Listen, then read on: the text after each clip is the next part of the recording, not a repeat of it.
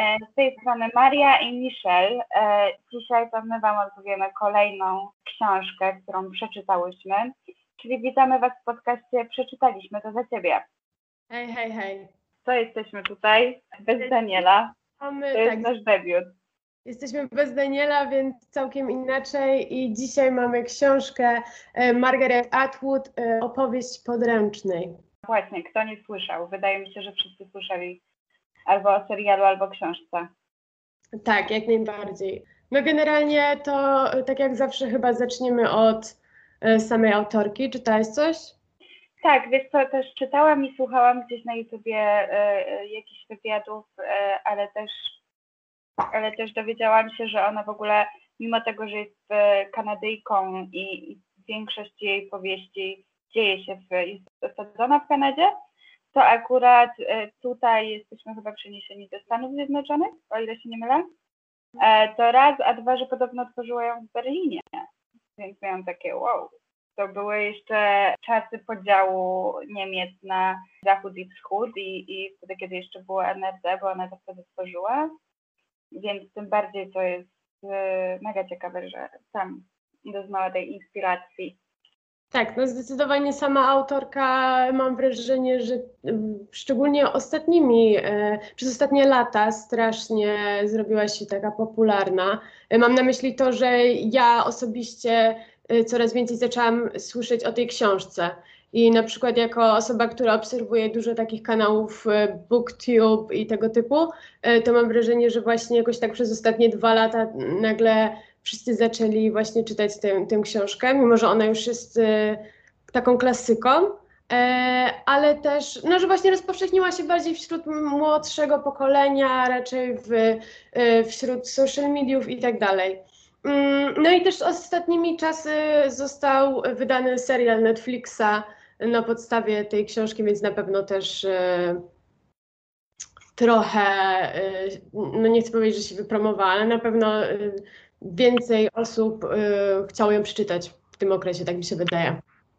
No ja myślę, że totalnie tak, bo to jest chyba jeden z najlepszych seriali, jakie można tam obejrzeć, ale e, przecież to jest powieść wydana w 1985 roku, więc to, że ona teraz zyskuje tak na popularności jest dla mnie wow, bardzo niesamowite. To samo się trochę działo z Orwellem i rokiem 1984. E, I w sumie e, tak samo jak u Orwella, to tutaj u Atwood też mamy antyutopię e, bardzo mocną. W sensie u Atwood mamy antyutopię.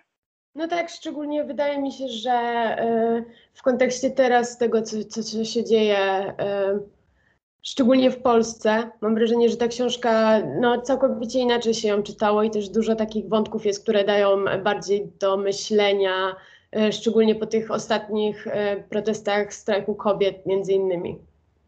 To prawda, że jakby było bardzo dużo też motywów, e, jeżeli chodzi o to ubranie podręczne, bo tutaj już możemy w sumie troszkę przejść dalej, czyli jak e, podręczna wyglądała i to, kim podręczna była, to na pewno zaczęło się pojawiać razem ze strajkami kobiet teraz, tymi ostatnimi w 2020 roku. Mhm. I to mocno uderzyło w Polsce, myślę. Mhm. E, Generalnie cała e, książka zaczyna się od tego, że dowiadujemy się, że tak zwani synowie Jakuba e, przejmują Stany Zjednoczone. To są tacy jakby religijni, no religijni przywódcy między innymi. Generalnie jest to jakieś takie ugrupowanie właśnie religijne. No i poznajemy też e, właśnie całą podręczną e, ten wątek tego. Mm, To są takie resztki e, płodnych kobiet w USA. Tak, tak. I to jest właśnie bardzo mocne, bo to, co tutaj powiedziałaś, to zaznacza, że jakby mm, świat wywrócił się zupełnie do góry nogami poprzez rewolucję i nieustanną wojnę, e, która trwa i trwa. Z tego, co my teraz znamy, albo co było znane wtedy, i przeszli, przeszli w zupełnie coś innego i w ubezwłasnowolnienie też wielu kobiet właśnie. Tak, no, I one, tak, ta grupa kobiet, ta, o której powiedziałaś, e, o tych kobietach płodnych, e, nazywała, nazywa się właśnie tymi podręcznymi. Charakteryzuje strój i to, że są e, zazwyczaj bardzo ograniczone. Tak. e, No one właściwie nie mają żadnych praw e, w jakimś głębszym kontekście. Te mm, podręczne są takimi inkubatorami tak naprawdę, które ich jedynym zadaniem jest rodzenie dzieci, żeby ta cywilizacja się rozwijała, ale tak naprawdę są e, takim niskim sortem, bym powiedziała, mimo że to jest takie ostre określenie, no ale tak. Tak, właśnie to było bardzo często podkreślane w całej powieści, że mimo tego, że są tak istotne, e, to wiele osób e, ma do nich pogardę, no i też mają wiele, są bardzo uciśnione, czyli nie mogą czytać, nie mogą pić kawy, e, są ograniczone, jeżeli chodzi o, mm, o informacje ze świata zewnętrznego, czyli tak naprawdę są robotem do rodzenia dzieci, robotami. I jeżeli nie są zdolne tego zrobić, no to cóż, nie są wtedy przydatne i to jest chyba najbardziej szokujące. E, I tak, ja miałam wrażenie, że czytając, e, dowiaduję się stopniowo tego, że, że to jest ta smutna prawda, czyli one muszą urodzić, żeby przeżyć. Mhm. I wokół tego kręci się powieść. Tak, no i jest też e, dlatego, bo jest tak też dlatego, że mm, jakby mm, z tego, co ja zrozumiałam, em, w tym świecie stworzonym e, w tej książce są jakieś właśnie zmiany w przyrodzie, które sprawiły, że po prostu większość e, świata jest bezpłodna. I właśnie dlatego te podręczne to jest taka resztka tych płodnych kobiet, e, i dlatego też są, są one traktowane po prostu jak takie inkubatory.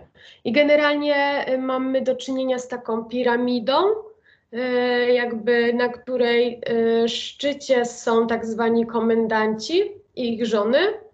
Mm, Później mamy e, ciotki, które jakby kontrolują właśnie te podręczne. I jeszcze pod tymi podręcznymi mamy takie e, tak zwane marty i one zajmują się, no zajmują się po prostu tymi e, podręcznymi, jakby karmią je, no właściwie jakby e, sprawiają, żeby one w ogóle żyły, żeby e, jakoś tam egzystowały i były przydatne. Mhm, dokładnie. One koordynują ich dzień, odżywiają je, y, robią im kąpiele, także tak naprawdę są takimi opiekunkami.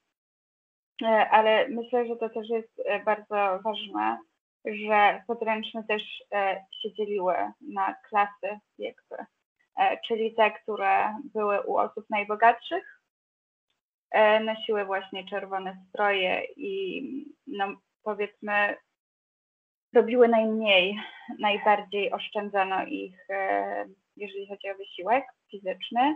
Następnie była kolejna grupa tych kobiet, które e, musiały się zajmować, które nie mogły, mm, które służyły urodzin, w których nie było pieniędzy na takie marty właśnie, e, więc one musiały zastąpić e, ich rolę, czyli były jednocześnie martami i podręcznymi. E, I chyba wtedy nosiły kolor niebieski, o ile się nie mylę. A później, no oczywiście już były też wdowy. Ale wdowy to niepodręczne. Ach, no nieważne. W każdym razie ten podział wydał mi się też jeszcze ważny. Tak, no i wtedy poznajemy tą naszą główną bohaterkę, czyli Fredę. I ona jest z tej klasy em, tych e, podręcznych, które są w tej bogatszej rodzinie. I ona jest u, akurat u właśnie jednego z komendantów i u jego żony, e, która nazywa się Serena Joy. No i tutaj jest właśnie idealny przykład tego, co mówiłaś. Ona nie może e, nawet wychodzić z domu, chyba że do lekarza podejrzy na jakichś takich sytuacjach naprawdę skrajnych. Mm, No, No i i też jeszcze właśnie jest ta codzienna, codzienny spacer, prawda? W parze jeszcze z inną podręczną. E, nie wiem, bo wcięłam się, więc przepraszam, jeżeli chciałaś to powiedzieć. E, No, no tak jak mówisz. I generalnie poznajemy tą naszą e, bohaterkę. E, no i też warto podkreślić, że tam raz w miesiącu odbywa się właśnie taka e, ceremonia, w trakcie której e, no jakby chcą, żeby w końcu doszło do tego zapłodnienia, więc po prostu to dla mnie to było na przykład już kompletnie szokujące, kiedy ja od samego początku już widzę, jak ona jest traktowana, czyli jak taka kompletnie po prostu bezwartościowa osoba, która jedyne co służy rodzeniu tego dziecka. I wtedy jeszcze jest pokazana ta ceremonia, gdzie e, ona ma uprawiać seks z tym komendantem. E, I to wszystko jest w bardzo takim surowym akcie. I jeszcze obok e, mamy ukazanie e, tej żony komendanta, która właśnie siedzi obok, ogląda to wszystko i wręcz ja czytając to miałam takie wrażenie, że mm, ta Serena Joy E, że właśnie jej to sprawia taką radość oglądania tego, że ona jakby tak strasznie się cieszy, że, że, że, mm, no, że w ogóle dochodzi do tej ceremonii, tak jakby ona była taka zamknięta i skupiona na tym celu, czyli e, żeby mm, ta nasza podręczna urodziła to dziecko. Tak, i tam było właśnie też bardzo dobrze to podkreślone, że ona e, też jakby zaplatała swoje dłonie na dłoniach podręcznej żeby jakby zjednoczyć się, żeby były jednością, mhm. więc to jest, oj, to było przerażające dla mnie. To było mhm. przerażające, e, że ona tak bardzo to akceptuje i czerpie z tego, no nie wiem, czy satysfakcja to by było przypisanie czegoś tej bohaterce, ale no na pewno to akceptuje i, mm, i chce w ogóle w tym uczestniczyć jakoś bardziej. Mhm. To, co się działo dalej, to e, powolne rozpoznawanie e, podręcznej całego domu i, i wszystkich zwyczajów. To wszystko w książce przeplata się z jej wspomnieniami z przeszłości i bardzo szybko dowiadujemy się, że e, no, w tym poprzednim życiu, w poprzednim świecie miała też swojego partnera Łukasza, przynajmniej tak zostało przetłumaczone jego imię na polski, mhm. i córeczkę, była, była mamą. Hmm. Tak, no generalnie e, dla mnie te momenty były takie dość, e, no może wzruszające to już jest mocne słowo, ale na pewno były smutne, że właśnie e, nagle wskakujemy w ten wszechświat, gdzie ona jest szczęśliwa. Tam było dużo takich scen, gdzie ona jest właśnie z tym swoim e, partnerem e, i jakby widać, w sensie czytając to można było poczuć, że tam jest taka prawdziwa miłość, że oni są szczęśliwi, żyją sobie w takiej właściwie idealnej rodzince z swoją właśnie córeczką. No i wtedy nam się ukazuje, że pewnego dnia mm, nasza główna bohaterka E, ona podaje, że chciała iść do banku i okazuje się, że za, zablokowali jej konto. E, I straciła nagle też pracę. Generalnie mamy takie ukazanie tego, co się dzieje w jej świecie, czyli właściwie no, totalna rozruba, bym powiedziała. Nie wyobrażam sobie momentu, gdzie nie wiem, co się dzieje i nie, nie mam nagle dostępu do swojego konta. Mm, później okazuje się, że wszystko, cały jej dorobek został przypisany y, tylko właśnie do Łukasza, do jej partnera. Czyli od tego momentu tak naprawdę ona nie jest istotą prawną. Wszystkim zarządza jej y, partner, mąż y, Łukasz. Tak, i właśnie e, w tym momencie, kiedy ona straciła pracę i kiedy to wszystko się zaczęło dziać, zapamiętałam taki, myślę, po prostu dobrze przekazujący to, to co się wydarzyło fragment, czyli ona powiedziała wtedy, że ma wrażenie, że tak naprawdę ta miłość do Łukasza idzie dalej, a ona zostaje w tyle, bo już jest jego własnością zupełną. I to było takie dobitne przekazanie tego, jak bardzo jej pozycja się właśnie zmieniła E, I w ogóle w całej powieści no, te jej wspomnienia mm, i powroty do przeszłości e, były właśnie tym, e, tak dobitnie pokazywały po prostu to, jak ona nie ma wpływu na jej, na jej położenie, na jej rzeczywistość. i jak ciężkie to dla niej jest. I ja to bardzo poczułam w tym kontekście e, protestów, ale też w kontekście pandemii, czyli że jesteśmy po prostu bezsilni i e, niemalże tacy bezwolni, bo coś nas ogranicza i no, nie mamy, nie mamy na to po prostu wpływu i, i żadne nasze działanie tego nie zmieni. I w takiej sytuacji właśnie była Freda. Mhm. Tak, no i ja jako zagorzała feministka, skrajna aż bym powiedziała, czytając to, aż się we mnie naprawdę zagotowało i też patrząc na to w, właśnie w kontekście tego, co się dzieje teraz u nas, e, też sobie, no nie wyobrażam sobie po prostu sytuacji, w której ona została postawiona. Szczególnie, że mam wrażenie, że ona w tych flashbackach pokazuje, że ona też jest taka bardzo samodzielna i ten jej partner jest właściwie takim wsparciem dla niej, ale no, ten związek się wydawał taki bardzo pozytywny. Generalnie wydaje mi się, że ten Łukasz też był raczej taki, że dawał jej dużo takiej samodzielności. Mm, no i nie, nie wyobrażam sobie sytuacji, gdzie po prostu e, mój partner ma taką władzę nade mną z dnia na dzień, że nie mogę sama zarządzać nawet swoimi pieniędzmi, nie mam swojej własnej pracy. Więc na pewno widać, że dla naszej bohaterki też to było bardzo trudne. No i nawet tam jest fragment, gdzie e, dowiadujemy się, że e, ona wraz z Łukaszem chciała wyemigrować e, do Kanady, ale niestety nie udaje im się to, zostają zatrzymani e, i z tego co pamiętam, chyba zabrali jej też tą córeczkę, a ona sama zostaje przekierowana właśnie do takiego centrum, gdzie jakby później miała zostać tą podręczną. Tak, i tam właśnie już trafiły wszystkie one, wszystkie te kobiety łącznie z Fredą pod opiekę ciotek, a ona najczęściej wspomina ciotkę Lidię, prawda?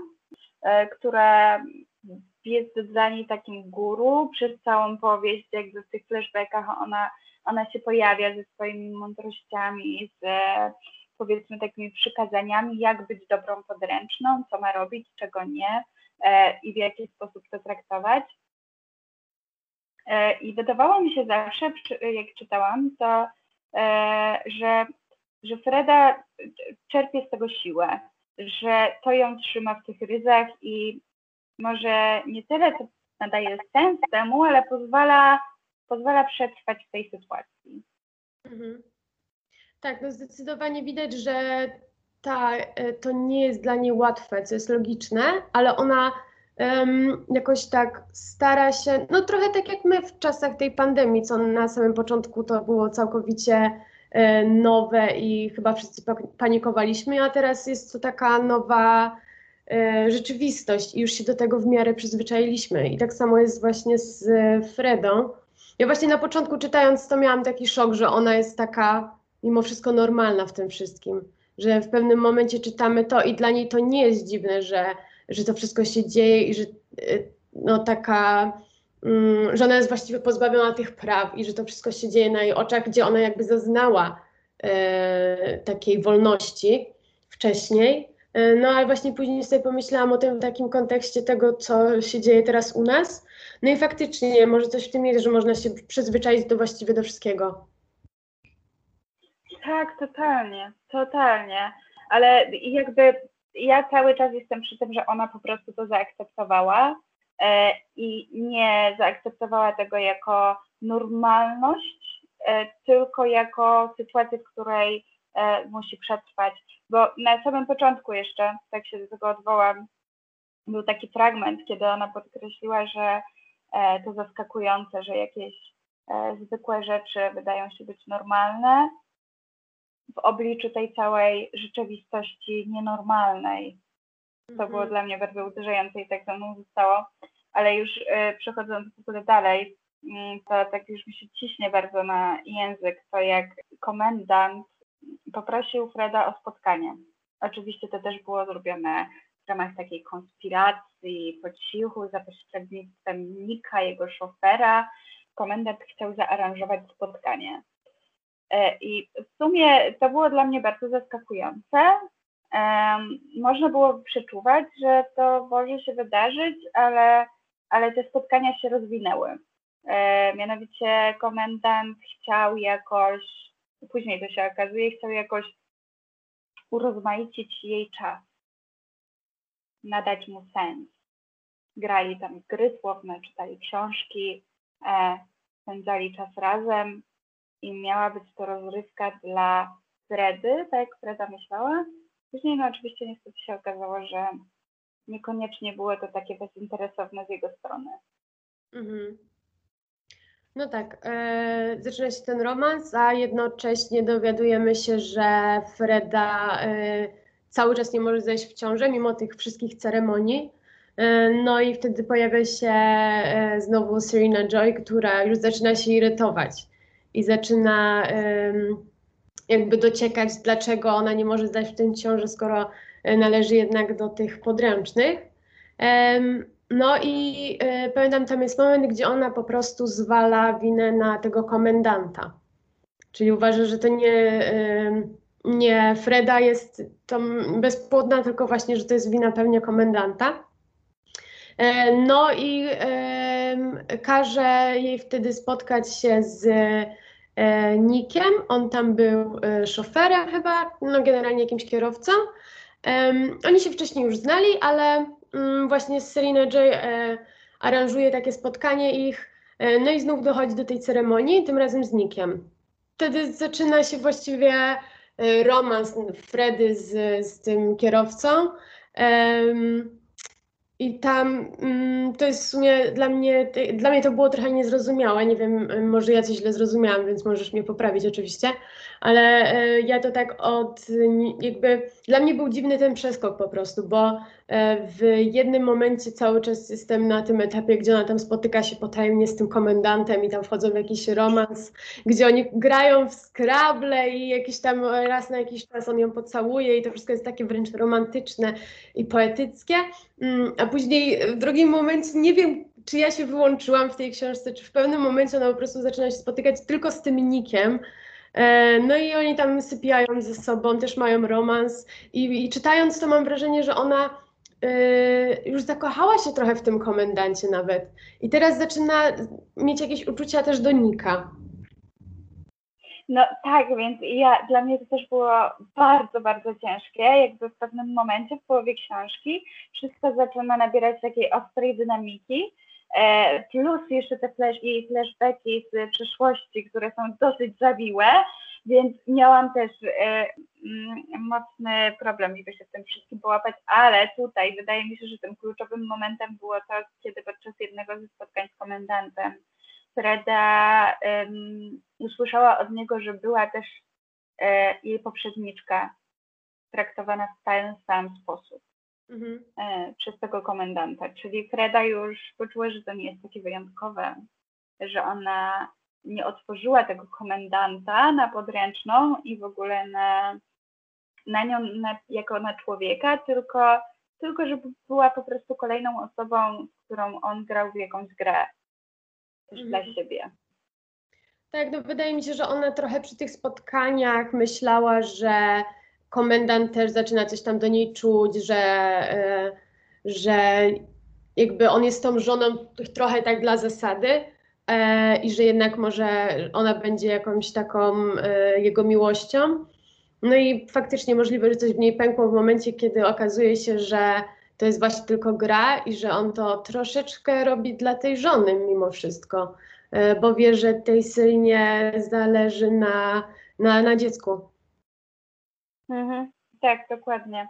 Bo, bo tak, bo jeżeli podręczna urodzi dziecko, to dziecko zostaje w rodzinie, e, a podręczna przechodzi dalej do kolejnej rodziny i jest takie zamknięte koło. Jeżeli nie rodzi, no to grozi jej e, właśnie śmierć. Ale Freda bardzo dużo ryzykuje tym romansem z Nikiem, bo jeżeli cokolwiek by się wydało, to no, oboje y, pewnie byliby skazani na śmierć i e, bardzo możliwe, nie wiem czy Freda też, ale na pewno Nick zawisłby na tym sławnym murze, na którym właśnie przykładnie e, wieszano na długie godziny trupy e, już osoby, które po prostu okazały jakieś nieposłuszeństwo i w ramach takiej kary po prostu e, prezentacji mm, wisieli oni na tym murze, przy którym trzeba było się zatrzymać, przynajmniej tak robiła Freda. E, e, i poczuć konsekwencje, które też mogą je dosięgnąć, więc na, naprawdę było to bardzo ryzykowne, a z drugiej strony e, ona niesamowicie przecież pragnęła oderwania się od tego bezsensownego życia, bez mhm. tego, od tego traktowania ją jako, jako przedmiotu i nikt jej to dawał. Tak, no, no właśnie mam wrażenie, że zarówno i ten chwilowy romans z komendantem i ten późniejszy z Nikiem, no, dawały jej w tym wszystkim taki przesmak tego, co miała wcześniej. Um, jednak w tych flashbackach bardzo widzimy to, że ona tam mm, cały czas właściwie wspomina o tym, że jej brakuje tej bliskości. Ona wspomina jakieś tam momenty, gdzie ona z tym Łukaszem była i nawet y, w takich nie chodzi tu o samą seksualność, tylko o taki sam romantyzm, czyli to, jak on ją czasami przytulił, pocałował w taki normalny sposób, y, naturalny. I widać, że cały czas jej tego brakuje. No i właśnie chyba y, to się gdzieś tam jej obudziło w, w tych romansach i z Nikiem, i z komendantem.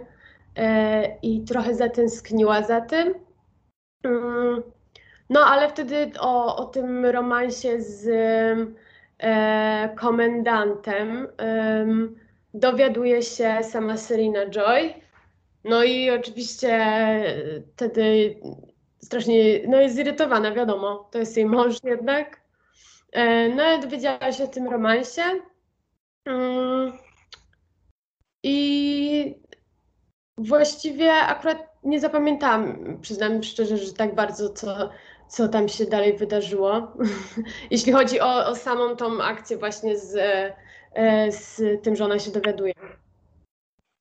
Ja myślę, że to już jest taki smaczek. One, e, one potem siedziały, o ile to dobrze umiejscawiam, e, siedziały na jakiejś e, w ogrodzie e, i była między nimi jakaś taka krótka rozmowa. Tak, gdzie już zeszło to napięcie. Nie wiem, czy kojarzysz ten fragment, ten moment?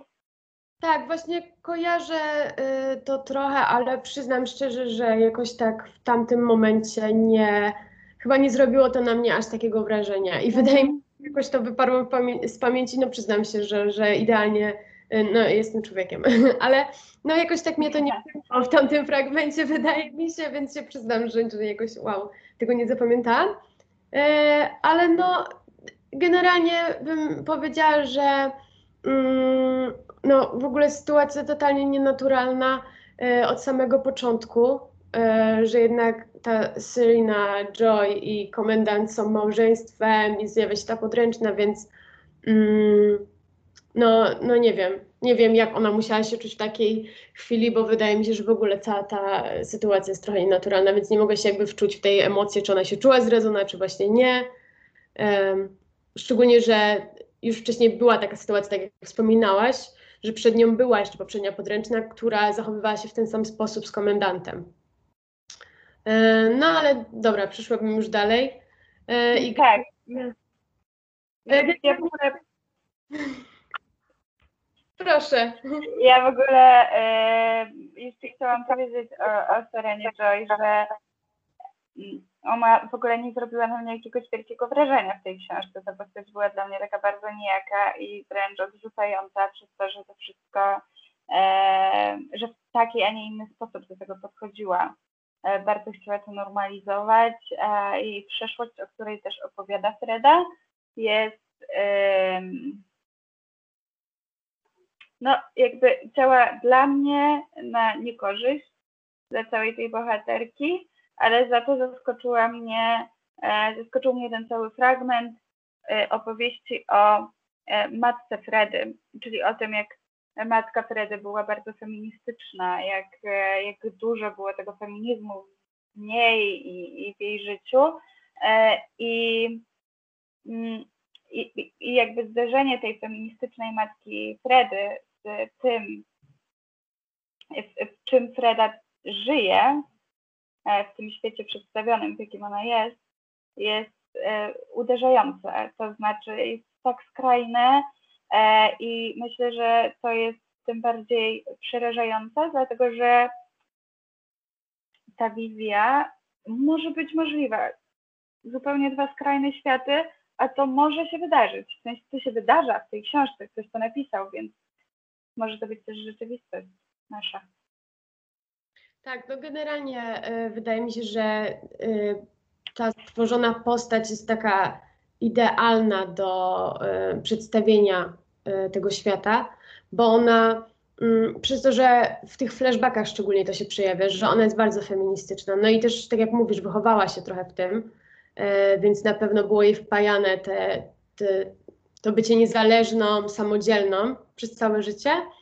Więc tym bardziej wydaje mi się, że to jest y, jeszcze bardziej mm, poruszające, że ona jakby ten świat jest tam przedstawiony z perspektywy kogoś tak skrajnego, a mimo wszystko ona potrafiła się w tym odnaleźć.